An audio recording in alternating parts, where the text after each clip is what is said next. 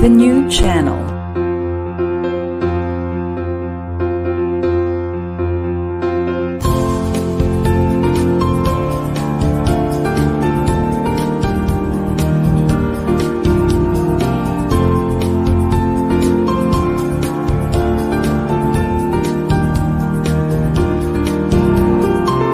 The new channel.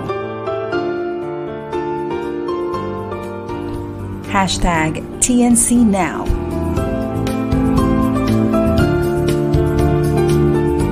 The views, opinions, and insights expressed in the following shows are those of the host, producers, guests, and viewers. They do not necessarily reflect the position of the channel. Viewer discretion is advised.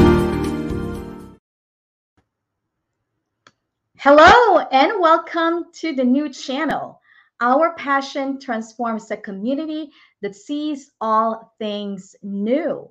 I'm Alpha Sanford and I'm streaming live from Boston, Massachusetts. Good morning, good evening, magandang umaga, mabuhay to all of you. Welcome to Once a Teacher, Always a Teacher on the new channel.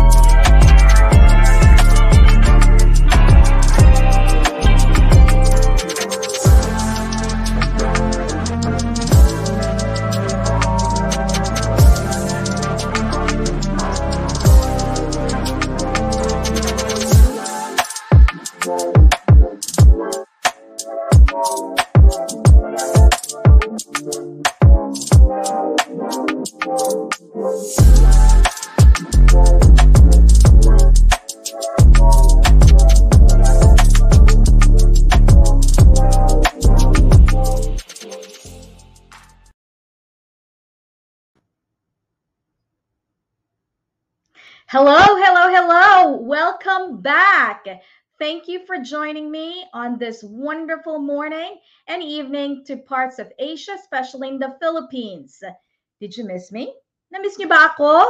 Right? It's been a few weeks since season one wrap up, and now we are on to season two.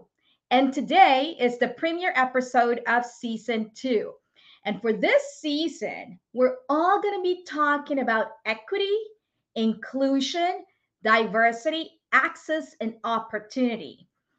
And for today's guest, you will learn a lot about our MLs or the multilingual learners, or here in Massachusetts, we call them ELLs.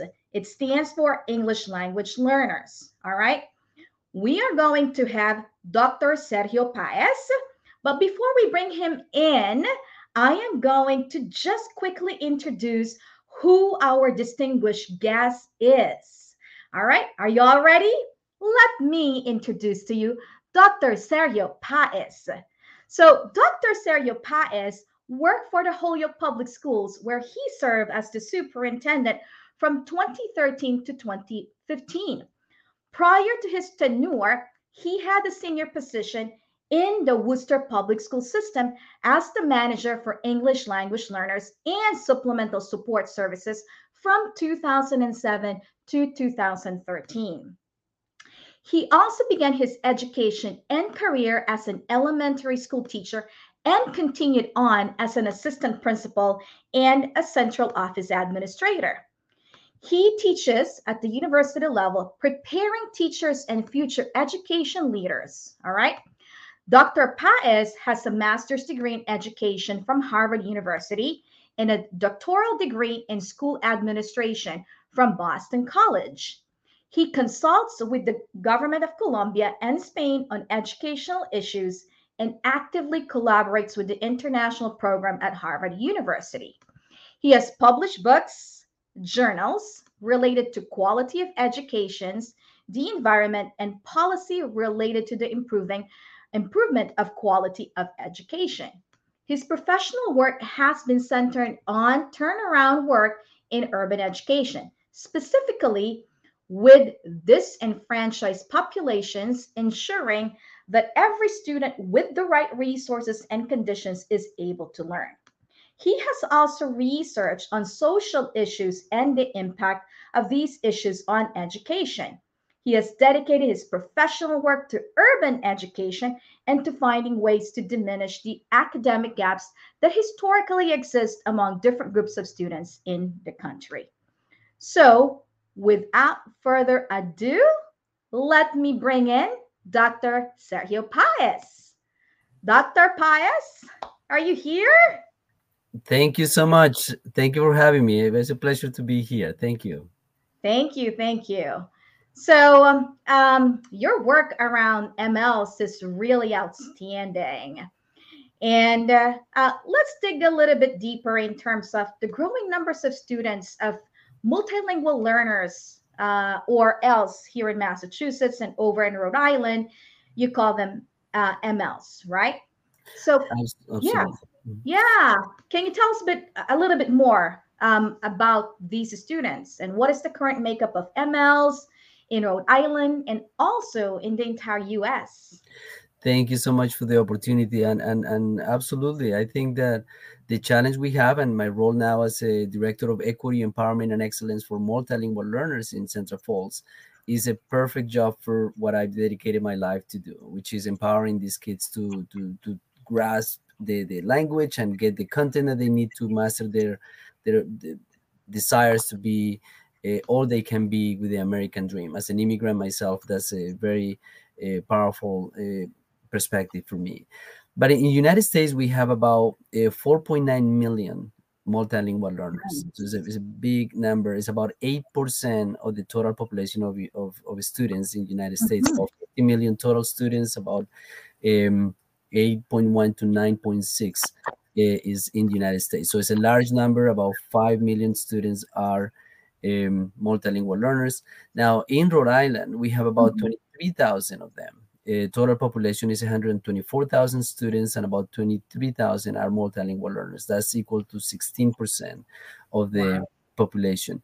Now, in Massachusetts, to make the connection, uh, and I was very curious about this, this statistic, it increased to 90,000 multilingual learners in Massachusetts. Back in 2002, it was about 50,000. So in Massachusetts, we almost doubled the number of multilingual learners. So right. it's, it's, it's, a huge challenge for every district. And, and we have not only the academic needs of this community, but everything around their lives. So they come from other countries and other places, and they ended up here like a country of immigrants that we are.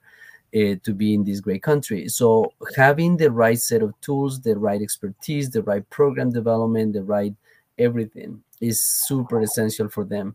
And I think having the opportunity to talk about what equity is for these kids and how the data is not really showing us equity is, mm-hmm. is a mm-hmm. big challenge for us because I want to take the perspective of leadership. We create the conditions. We create the conditions for this to be happening. So as a, as a former superintendent, as a director, every decision that we make correlates to the outcomes that we have for our multilingual learners. So thank you for the opportunity. And I think uh, I'll, be happy to, to, to engage in this conversation. Appreciate it. Yeah. Great. Yeah. You mentioned a lot of like great things right there in just that quick, um, you know, explanation of where we are with the MLs. I heard about leadership. I heard about equity and all of that, right? So, as a former superintendent, um, actually referencing uh, one of your articles that you wrote for Providence Journal. And I love the line when where you said we continually use suburban solutions to urban education. So tell us more in terms of that relative to the supports that we provide or the solutions that we provide to MLs and ELL students. That's a great point. I'm glad that you read the article, but it's, it's so typical. And I, I train teachers, and my first question to teachers is, where do you want to be? Do you want to be a teacher in a suburban district or a teacher in an urban district? Very different. They both have a significant characteristic that makes someone either be the right fit or no. So what happened historically? We have teachers, and the majority of our programs historically have been developed around suburban education. Mm-hmm. We in the last 10 years, we've been seeing more and more urban tracks, urban education tracks, because the, the field is trying to fix that. But when you be looking at the 20, 30 years, in the last 20, 30 years, we have educators who have been ill prepared, in a sense, to be a suburban educator. And when you start thinking about what you need, is someone who has experience and knowledge of the community that you'll be servicing. African Americans, Hispanics, students with low socioeconomic status, refugees, students who are coming from other places and need to be part of that urban environment with all the set of social issues that affect their lives and their, their conditions to learn. So when when just just to give an example, and I'm, I'm going to use a little bit of statistics here just to make it very obvious why ESL instruction and urban and suburban solutions are uh, important. The majority of the, the majority of, of materials that we use for curriculum have been normed and developed for English speakers. Everything has been developed for English speakers, and then they have something for English language learners or multilingual learners, and it's an add-on. But the whole bulk of these programs, and it's multi-million dollar companies. I mean, they they sell a lot of materials, curriculum, and, and we all, all have the common core as a reference.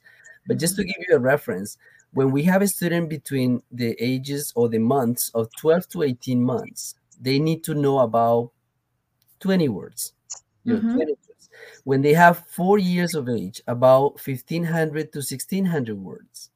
Then, when you are five years old, you need to have about 2100 to 25, 2200 words. Mm-hmm. By the, the time you are 12 years old, you need to know at least some receptive vocabulary for about 50,000 words. Mm-hmm. This is for English speakers.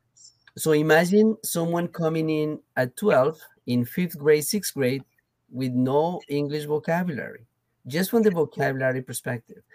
And then you're trying to use the same curriculum materials, the same everything. And then we're trying to connect with equitable. Is mm-hmm. that equitable for someone who just came in with no language skills into the country? They come with a tremendous amount of wealth of information, culture, and language, but it's in the native language. So how you match what you have in your systems, in our systems, with what you need to provide to support these kids to be able to have access to equal academic opportunities. So that's for me the essential part of urban and suburban. If you are treating everybody equally, everybody's doing equality. And I'm going to mm-hmm. cite Lau versus Nichols, a Supreme Court case in which it says Chinese immigrant group in San Francisco who argue that having the same materials, the same books, the same teachers, the same buses, the same everything is equality, but it's not equ- equity. Mm-hmm. Is to provide what every child needs. And that's so important because when we start looking at what I just mentioned about words, just words, no comprehension of uh, the linguistic complexity of understanding the concept in a language you don't understand or you don't speak is super important. So what we have, we have a series of leaders, me included, who have been educated to be doing suburban things. Mm-hmm. So we mm-hmm. go into an urban setting and we just naturally do what is naturally done in suburban settings. So for me, that urban uh, connection or the understanding of the complexities of the community that you are serving is very important. And I take it always from me as a leader I've been in education for 25 years, 26 years, and I I'm responsible for the decisions that I make every day. and sure. if I understand the complexity of the needs surrounding our kids, well, my solutions will be connected to what I know, not mm-hmm. necessarily what they need. Mm-hmm. So important. So my book, and you, we're going to talk about my book later on, is is those five perspectives: is the community, is the leadership, is the family, are the teachers, the students. That dynamic of understanding how that actually works is very important for for us to be able to create conditions that are appropriate for multilingual learners and for everyone that's great that's great um, we have a lot of different viewers right here dr paez we've got teachers new teachers we also have principals superintendents like you and other school leaders watching across the united states and across asia So I, I want to kind of like put it down to the perspective of like newer teachers in terms of Mhm. what I heard from you. You mentioned about equity versus equitable, right? And can you please uh, uh, break it down to some of our listeners who may not be as familiar when it comes to those concepts? So yeah, let me focus on new teachers because they are uh, the people that we hire. We recruit them, we hire them, and we need to support them to be successful. And I think in education, the biggest pay we get, or the biggest reward for our work, is when kids succeed. Mhm. So to be thinking about how to surround these new teachers or newly hired staff on what are the conditions that we are giving them to be able to then make the connection with learning and empowerment for kids is very important. And so many people think, oh, I don't have the skills, I don't have the experience, but but that's what we have the training, but we have the the in- inspiring them to do the right thing based on equitable decisions, specifically for multilingual learners. The, the best allies are, are are newly hired teachers because they have to develop a repertoire of uh, lesson planning strategies everything that they need to do in the classrooms they need to be supported to be able to have the right esl materials the right esl curriculum the right e- after school programs the right conditions for them to be successful. Now this is not possible alone. Teachers need to be working with a team hopefully with a team that is bilingual or a team of uh, professionals that are also providing additional support. Mhm. in, in the united states we use a lot and, and in some places use it more than others. We use response to intervention rti right.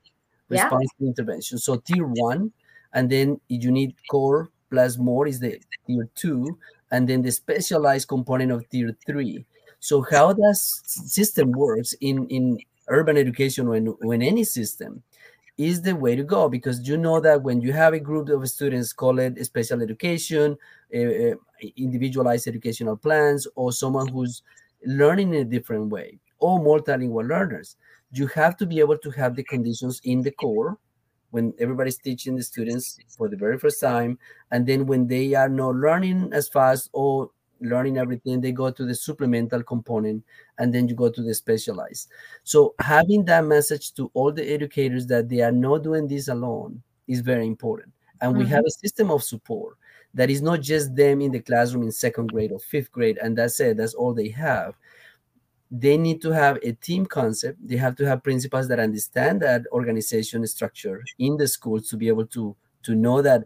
The, one thing that is so amazing is that we are very good at delivering information teaching and then we we, we don't react very well when the kids are not learning. I think we need to Mhm. be more focused on how we react when kids don't learn instead of just being the the, the, the the front of just providing the information. I always say the dynamic is teaching then learning. But if Mhm. you do teaching and learning, and it's like, oh, I'm, I'm an expert delivering information, and they just not learning. I think that at that point, learning didn't happen. If you were Mhm. teaching something and the student or the students or the, uh, statistically, obviously doing the analysis, if the students don't learn, I wasn't effective teaching. So as an educator, I also have to work with my team and say, okay, so I'm not getting there. I'm not Mhm. making sure that everybody's learning. And now when we think about multilingual learners, the amount of gaps Mm. that are created over time because it's not comprehensible input. This Mhm. is connected, and I know you might have a question about mo- models that we use for language Right. Yeah. This is so important because you have to be able to understand that the language development process takes four to seven years.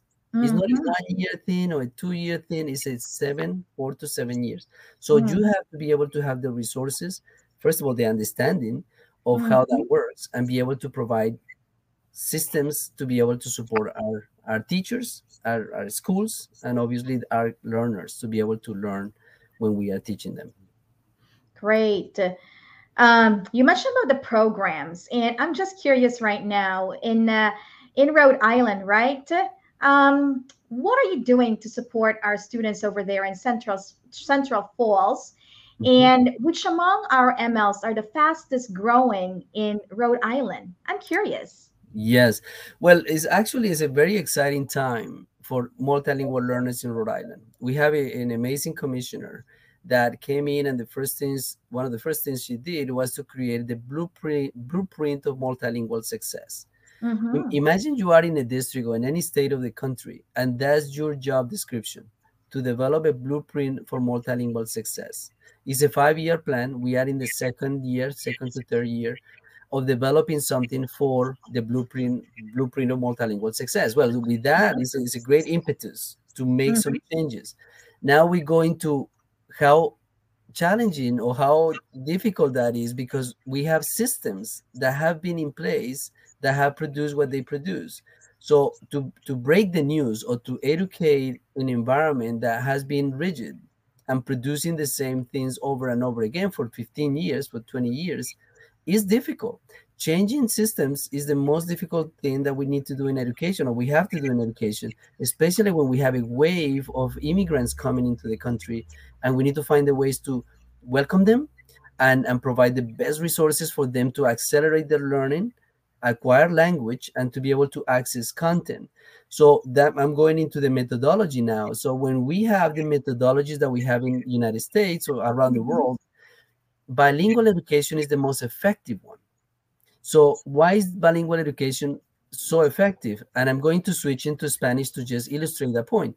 Yes. Si tenemos la conversión, conversación en este momento en otro idioma, la gente no va a entender nada. So siempre tenemos que hablar de una forma que el, que la- que el mensaje sea entendido. So what I just said, in order to understand, you have to comprehend what someone is telling you. And in my article, I said something like, kids don't learn from people they don't understand Mhm. Students don't learn from people they don't understand. So it's two things that we can do there. Teachers even if they speak only english they could be understood. Mhm. could be.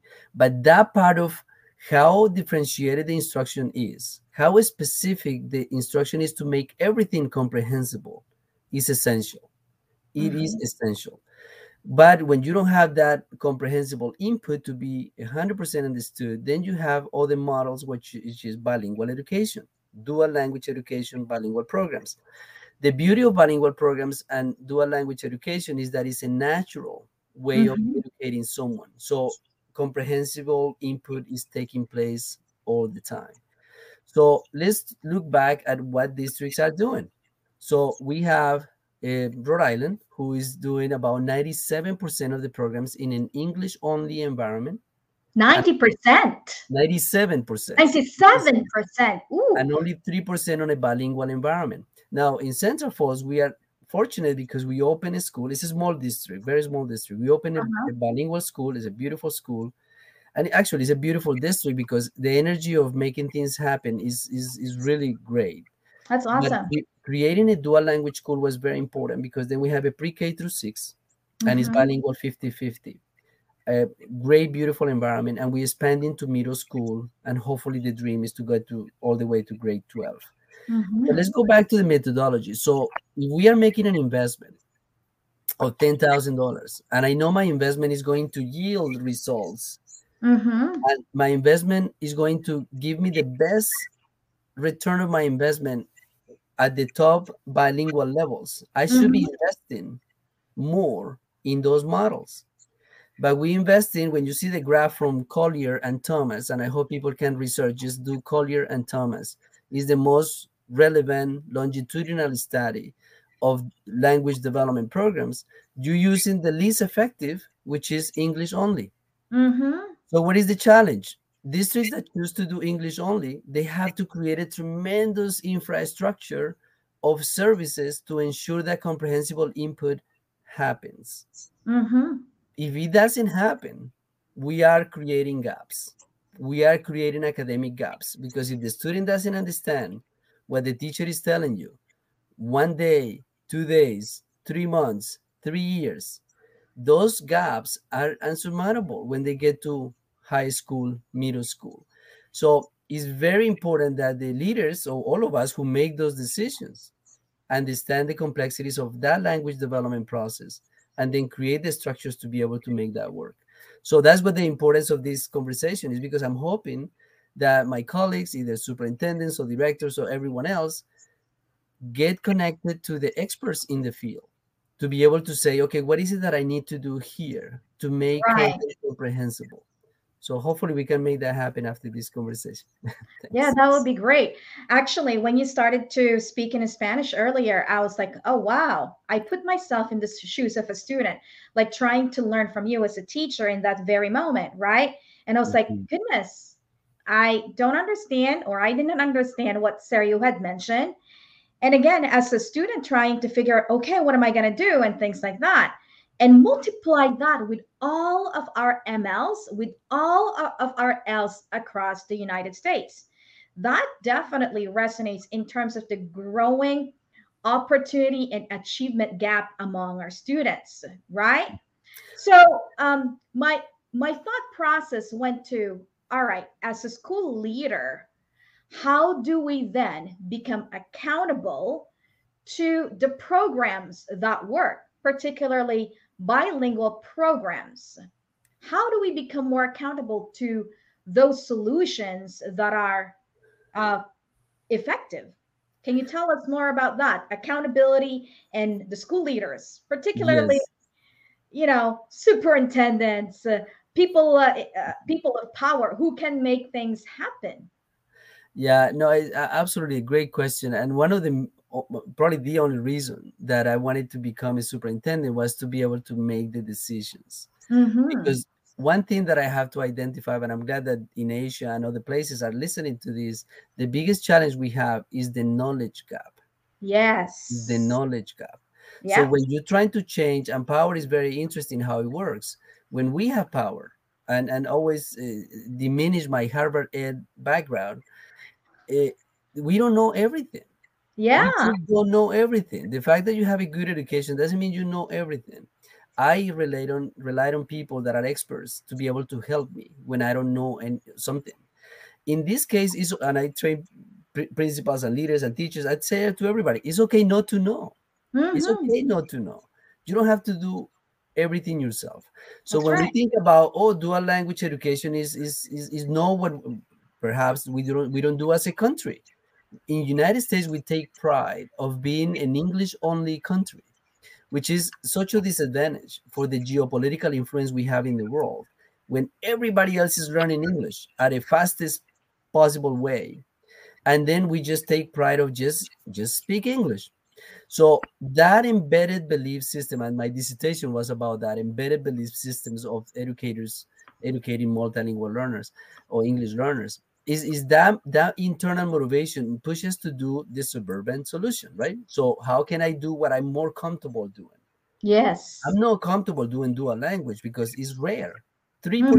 in rhode island maybe maybe 8% here in massachusetts at the national level maybe less. Utah for example they have a, a whole legislature language to have dual language education. So some states are aggressively moving to make that happen but going back about the accountability piece, mm-hmm. is that this is an interesting concept because this group of kids don't have political representation. When you think mm-hmm. about this, and I wrote that in my book, the school boards typically are by people from the community who are representing their interests or their neighborhood interests, and they usually don't go and represent the multilingual learner. The mm-hmm. multilingual learners usually don't have the voting rights or the political muscle to be able to say, yes, we need someone to protect my rights as a newcomer. And the other characteristic about the newcomers or the new immigrants is that we very thankful. I, am an mm-hmm. immigrant. I was, I'm still super thankful of all the opportunities I have in this country. That's the attitude of newcomers. They never gonna come in and say, "Hey, I, I, I heard Dr. Paez saying about that uh, equity was what I needed to strive for. Even though I have good schools, I need some direct services for my child." That's not going to be happening. So mm-hmm. when we take that ethical responsibility to interpret what the families need or what the kids need, that has to be based on the law, not based mm-hmm. on asking them what they think because they are brand new. So connecting to the school board component, we have a group of students that, especially in the last six, eight years, totally unrepresented and totally diminished by the political environment as immigrants. It became mm-hmm an immigrant, I never felt so offended about being an immigrant in the United States when we are all immigrants. Yes. But it's such a targeted group that very few people defend it. I'm always defending immigrants. I'm always defending who I am, mm-hmm. my kids, my community. but it was very contentious. So, what is the accountability? The accountability yeah. has to be by school boards, by advocates like me and others that are trying to fight for these kids, to give them a voice, to empower them to be the ones who are saying in your statistic or the, the one that I will review in a second 60% graduation rate when it's 83% for the rest. The implications of life, lack of quality education is long lasting. Mm-hmm. You, you, you depriving yourself of a high income job if you don't graduate from high school or if you don't go to college. So part of my work has been connecting that, that we have to be accountable. An ultimate accountable piece, and I would say my example as a superintendent, I asked for my evaluation to be according to the growth we have. And my principals were upset because I said, wait, wait a minute, I'm working hard, harder than mm-hmm. ever before in this turnaround plan. Mm-hmm. Yes, but at what point are we accountable for the outcome? So I put myself out there mm-hmm. saying that, and, and, it's probably unpopular, and I, it's a rhetorical component. But but mm-hmm. connecting to your question is if we are not responsible for the mm-hmm. outcome, and it's historic outcomes, who's responsible? That's right. People that were hired to transform and change the educational environment of kids. Mm-hmm. Who who who then is accountable? I, every day I'm complaining about my lack of progress. We haven't done enough. We haven't done enough on this. We have to keep fighting for these other things. So it is very challenging. I'm not saying with this that is easy, but you have to look at research. And one thing that I always say, we can be experimenting with kids. We have yeah. what the research is telling us for us to be just wondering, if, oh, maybe we could do this. No, this is a civil rights issue. Kids have the right to get high quality education wherever they are in in Florida or in California or in Massachusetts or in Rhode Island, they do have the right to have equal access to meaningful educational opportunities. And it's up to us to make that work. That's right. Um, and I feel like being in the special education field for over 15 years, I think the distinction between MLs and special education is that we are bound by the law. And with the ELs and MLs, there are really very limited laws connected to the education of our students, right? So, from your point of view, how then can schools increase equitable access to MLs? So, going back to the, the perspective of what is right for kids, what is equitable, and right. what is the law, the law, we all subject to that law, right? So, to bring the best possible education to kids. Usually, what happened, and I was in, in Worcester and in, in Massachusetts when the DOJ came in, and the DOJ, Department of Justice, came in and said, okay, you guys are not providing equal access to meaningful educational opportunities. You got to do something, a corrective action. Right. So, a corrective action is like you are forced, you are forced to be doing something mm-hmm. that you didn't want to do in the first place. That's sure. not the right way to do it. The mm-hmm. right way to do that is to be able to do what is right because ethically that's the right thing to do, and because you believe that's the right thing to do, and because you're using research to be able to do so. So, what mm-hmm. districts need to do is use as a reference what the DOJ have done. The Department of Justice have been asking and saying exactly what needs to be done. In Massachusetts, a great example. Mm-hmm. We needed to provide direct hour of services for mm-hmm. multilingual learners. And I created back in Leominster and in Worcester a continuum of services, three hours to a full day instruction that is ESL driven or is essentially ESL. Why ESL? I just mentioned the gaps in vocabulary. That's from right. vocabulary in English to 12,000 words that they need to know to function in an English speaking environment.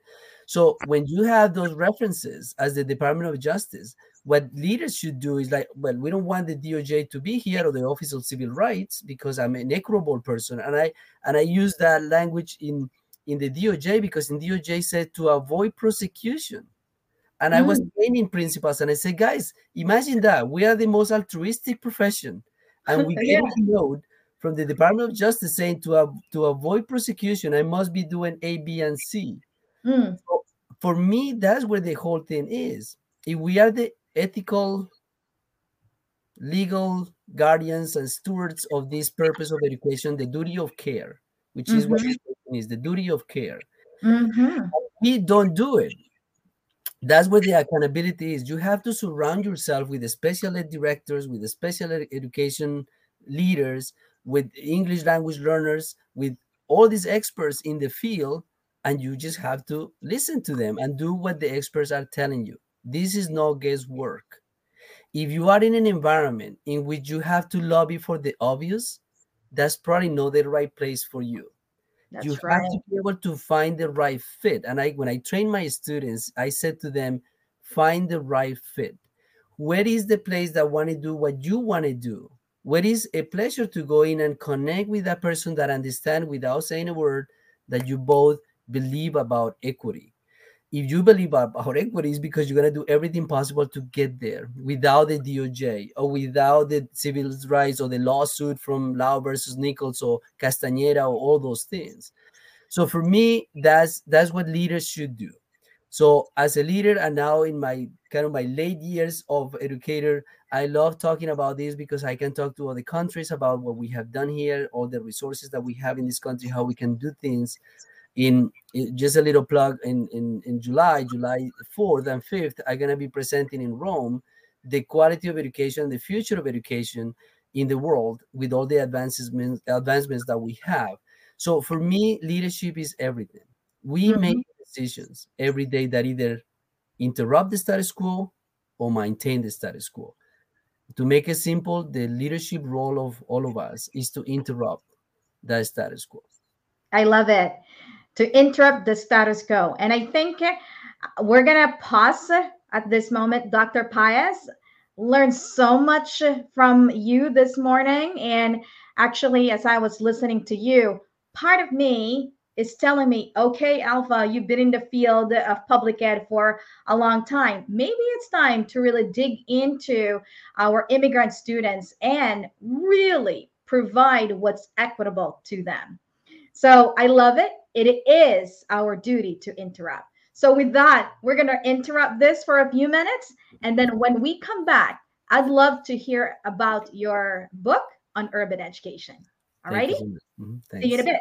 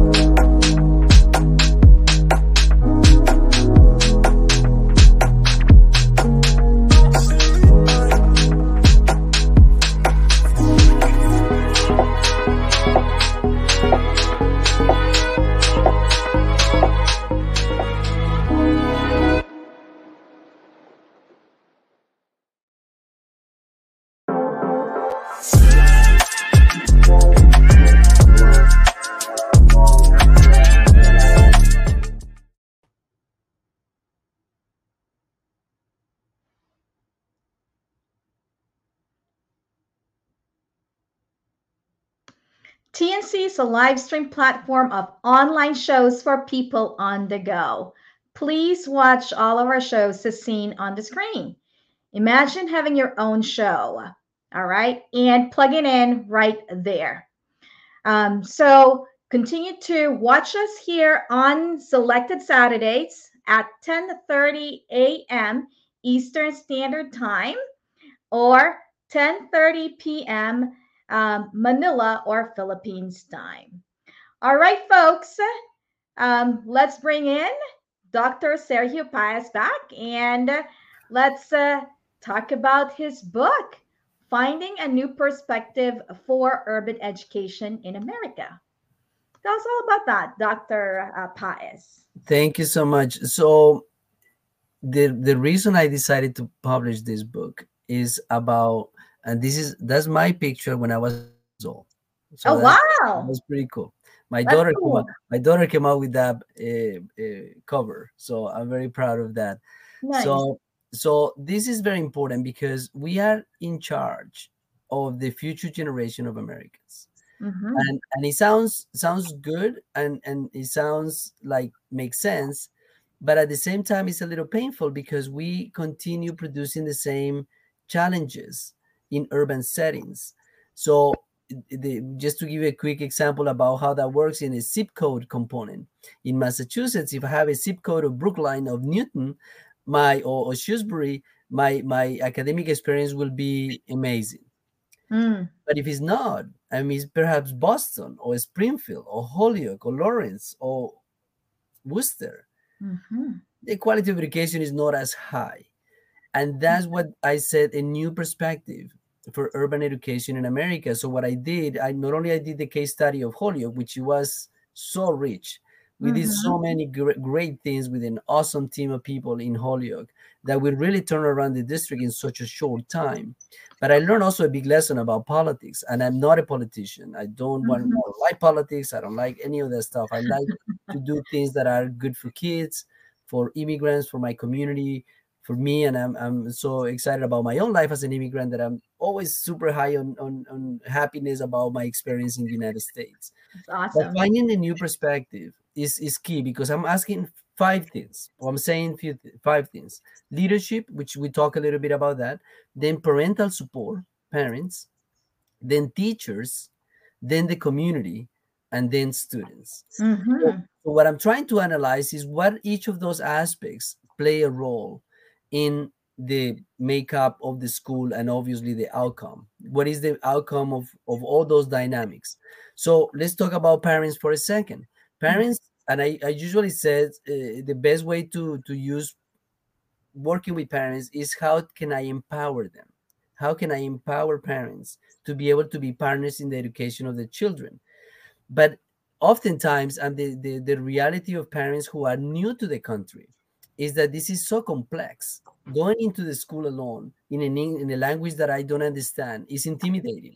Mm-hmm. So how can I then go in navigate the system when I never been to that system? So as a parent, I don't know who I need to talk to. I don't know what the principal means or the assistant principal or the guidance counselor or anybody. I just know mm-hmm. my kid has a teacher and I love the school and I send my kid over to the school and that's I'm very thankful. But we need to work on empowering them. What is the best way to empower a parent? Is to show them the outcome mm. of our programs. If I look at dropout rates, or mm-hmm. graduation rates or right. academic achievement in third grade who determines my success moving forward is like the, the, same concept we have in america which is learn to read to third grade and then read to learn for the rest of your life in this case how can we do that with our parents who are disenfranchised who don't understand the complexity of our systems that they don't speak the language. So our ethical responsibility is to understand what is it that they need to be fighting for and then be allies with them to fight for those resources.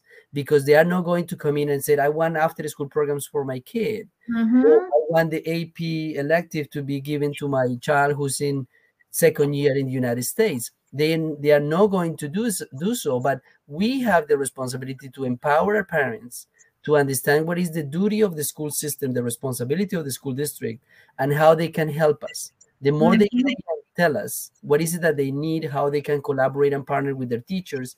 That's very important.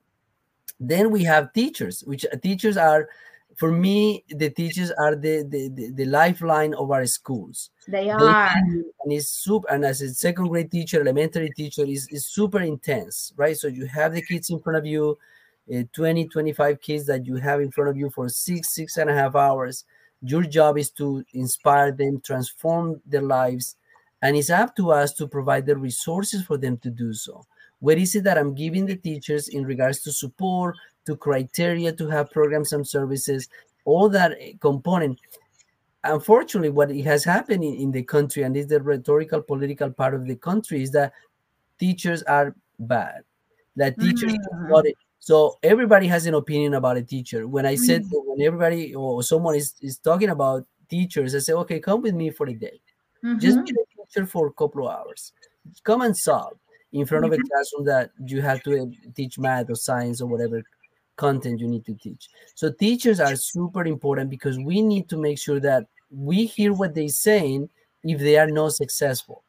That's but right. if, if we don't create the conditions for them to be successful it's on me as a leader. Yeah. class size for example class size or lack of materials or lack of appropriate materials. I am responsible for that right? So i have to create the conditions for these teachers to be there. And also when it's a language barrier do i have mm-hmm. a do i have additional uh, tutors or esl professionals helping the teacher how can we make that content comprehensible specifically for multilingual learners so very Mhm. important. Then community. The community is vital because we are producing the future citizens, the future workforce. The community is vital for them, the community to invest in the public schools or in the schools in general, is to be able to say the Chamber of Commerce or the the the, the, the, the, factories around the area or, or just the, the community, the, the community around the city or the, the school district is what is it that you are doing to prepare the best possible employee employees Mhm. the professionals, the store owner, the, the lawyers, the doctors, the teachers from the community. So that community involvement, and we have a system of school boards, school Mhm. committees, board of trustees.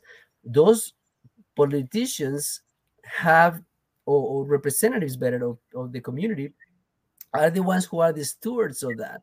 So community is very important. But how we make the community responsible about multilingual learners when that's not the top priority for them That's true.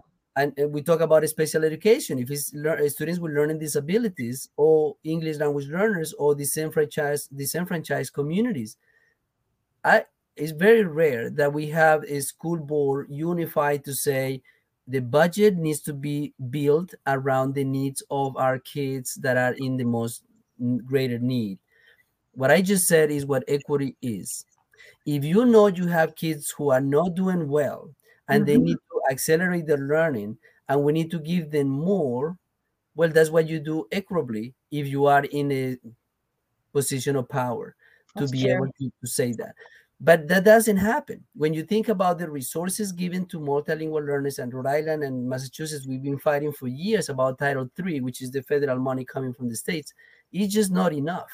Mhm. is not enough for after school programs. How you catch up how you provide additional staffing to accelerate the learning that that gap that we create we need to diminish that gap. And also we haven't talked about students with interrupted formal education That's In- in, in worcester we opened a school for immigrant students for Mhm. refugees from africa Mhm. the gaps that these kids had or still have is, is, huge. How do Mhm. they develop programs and services to diminish those gaps, to have Saturday academies, to have after school programs? In the six hours, a typical child don't learn enough. Mm. How a multilingual learner will do it, or how a refugee student would do it, or someone with learning disabilities would do it. That mm-hmm. additional support system that the community then entitled funding for it. Funding is key, right? So Yes. funding, it has to be correlated to the challenges. And then the last part is the student.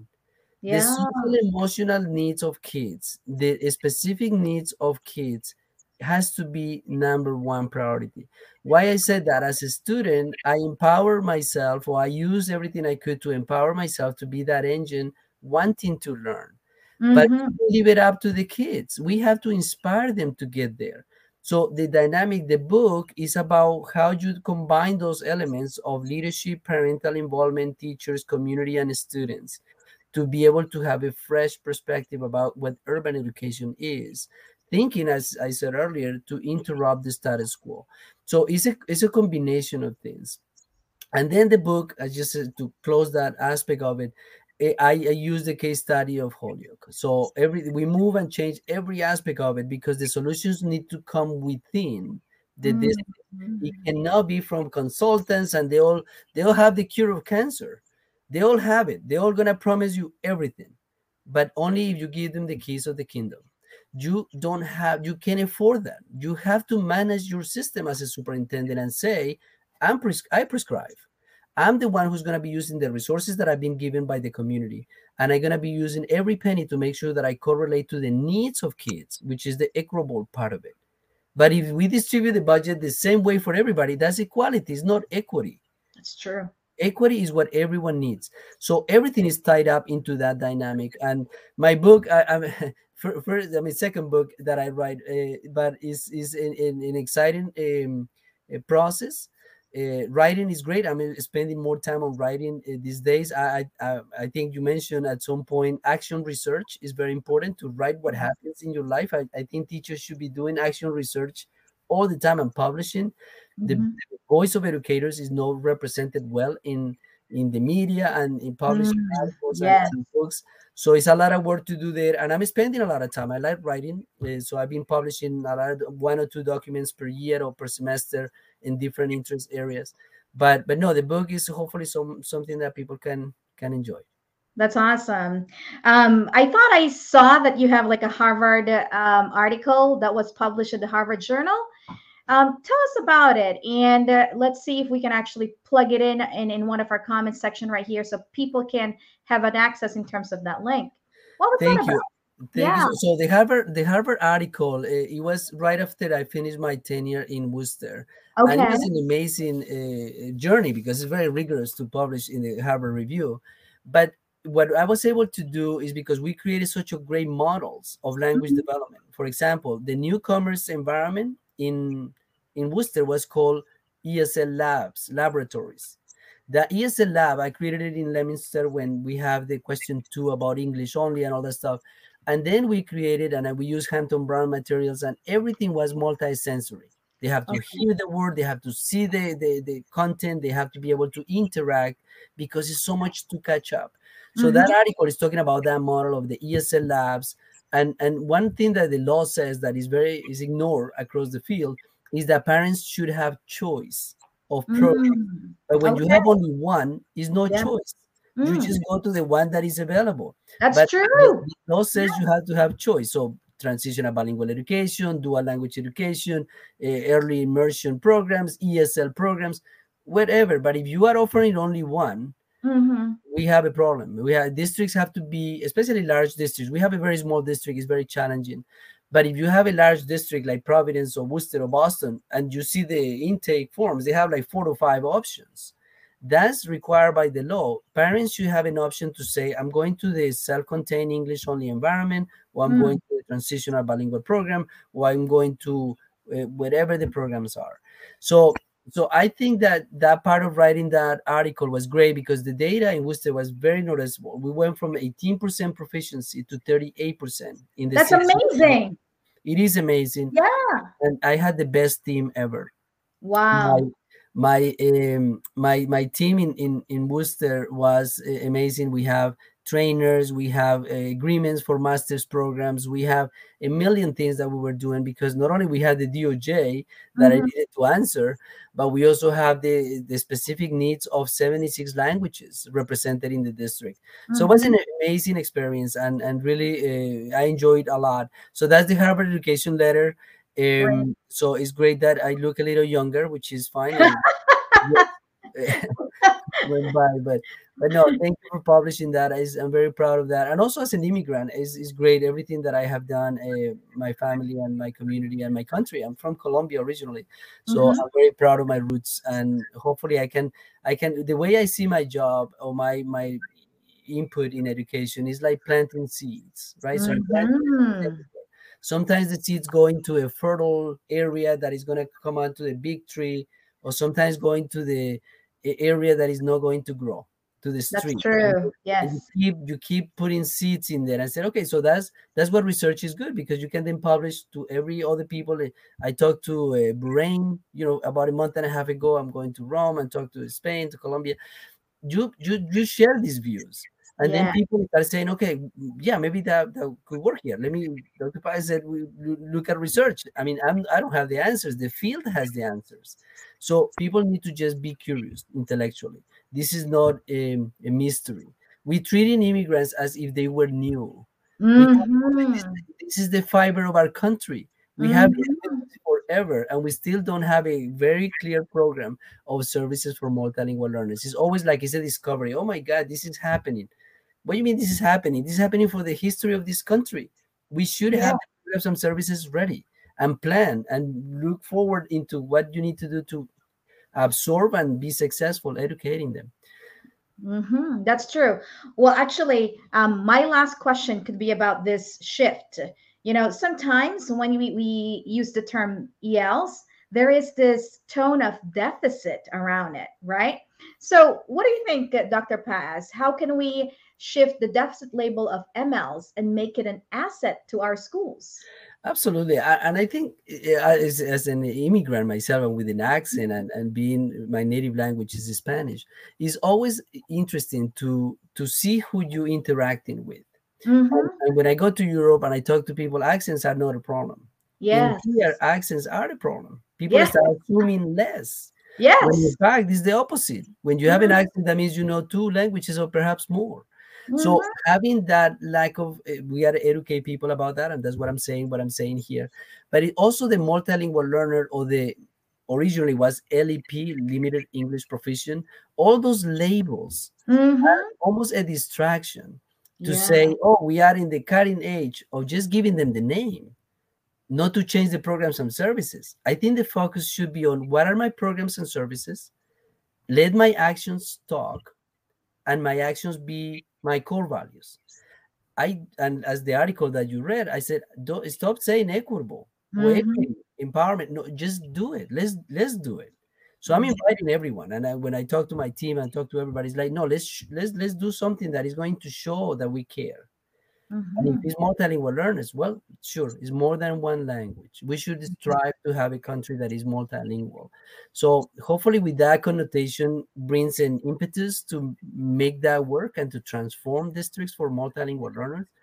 Uh, but it's an exciting field for sure, and that's what I'm comfortable doing. What I'm doing because it's such a second nature for me. It's so comfortable for me to be working on something that I've been doing my whole life. So it's a great opportunity, and, and you know, thank you so much for the opportunity. I think this is great that we have an opportunity to talk about these very, very important issues. It is. And thank you for gracing the premiere episode of season two, Dr. Paez. It's really has been an amazing hour with you. I can continue to ask questions, listen more about you. Um, maybe, who knows, in the near future, we can have you back here and we can continue to talk about the programs uh, for our MLs. And at the end of the day, for our viewers, I hope that you are able to really learn from Dr. Sergio Paez. And I want you and I encourage you to please follow him. All right.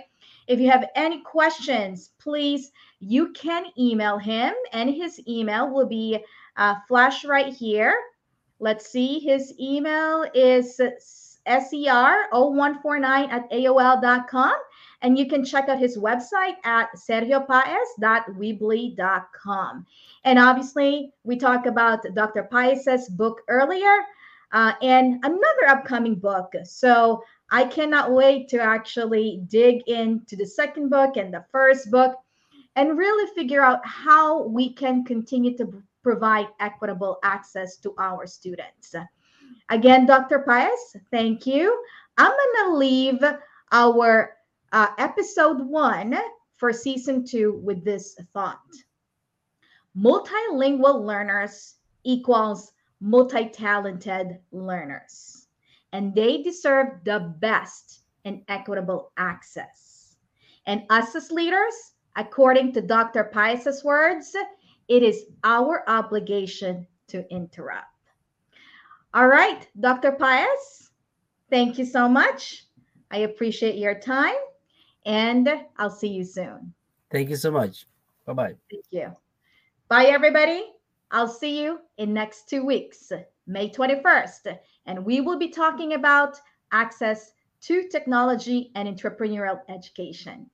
Good night, good morning, and enjoy the rest of your weekend. And if you are a mother or if you are in the role of a mother or caregiver, tomorrow is your day. I hope you enjoy your wonderful Mothers and Caregivers Day. Good morning, everybody. See you in the next two weeks. Bye again, Dr. Paez. Thank you. Bye bye. Thanks.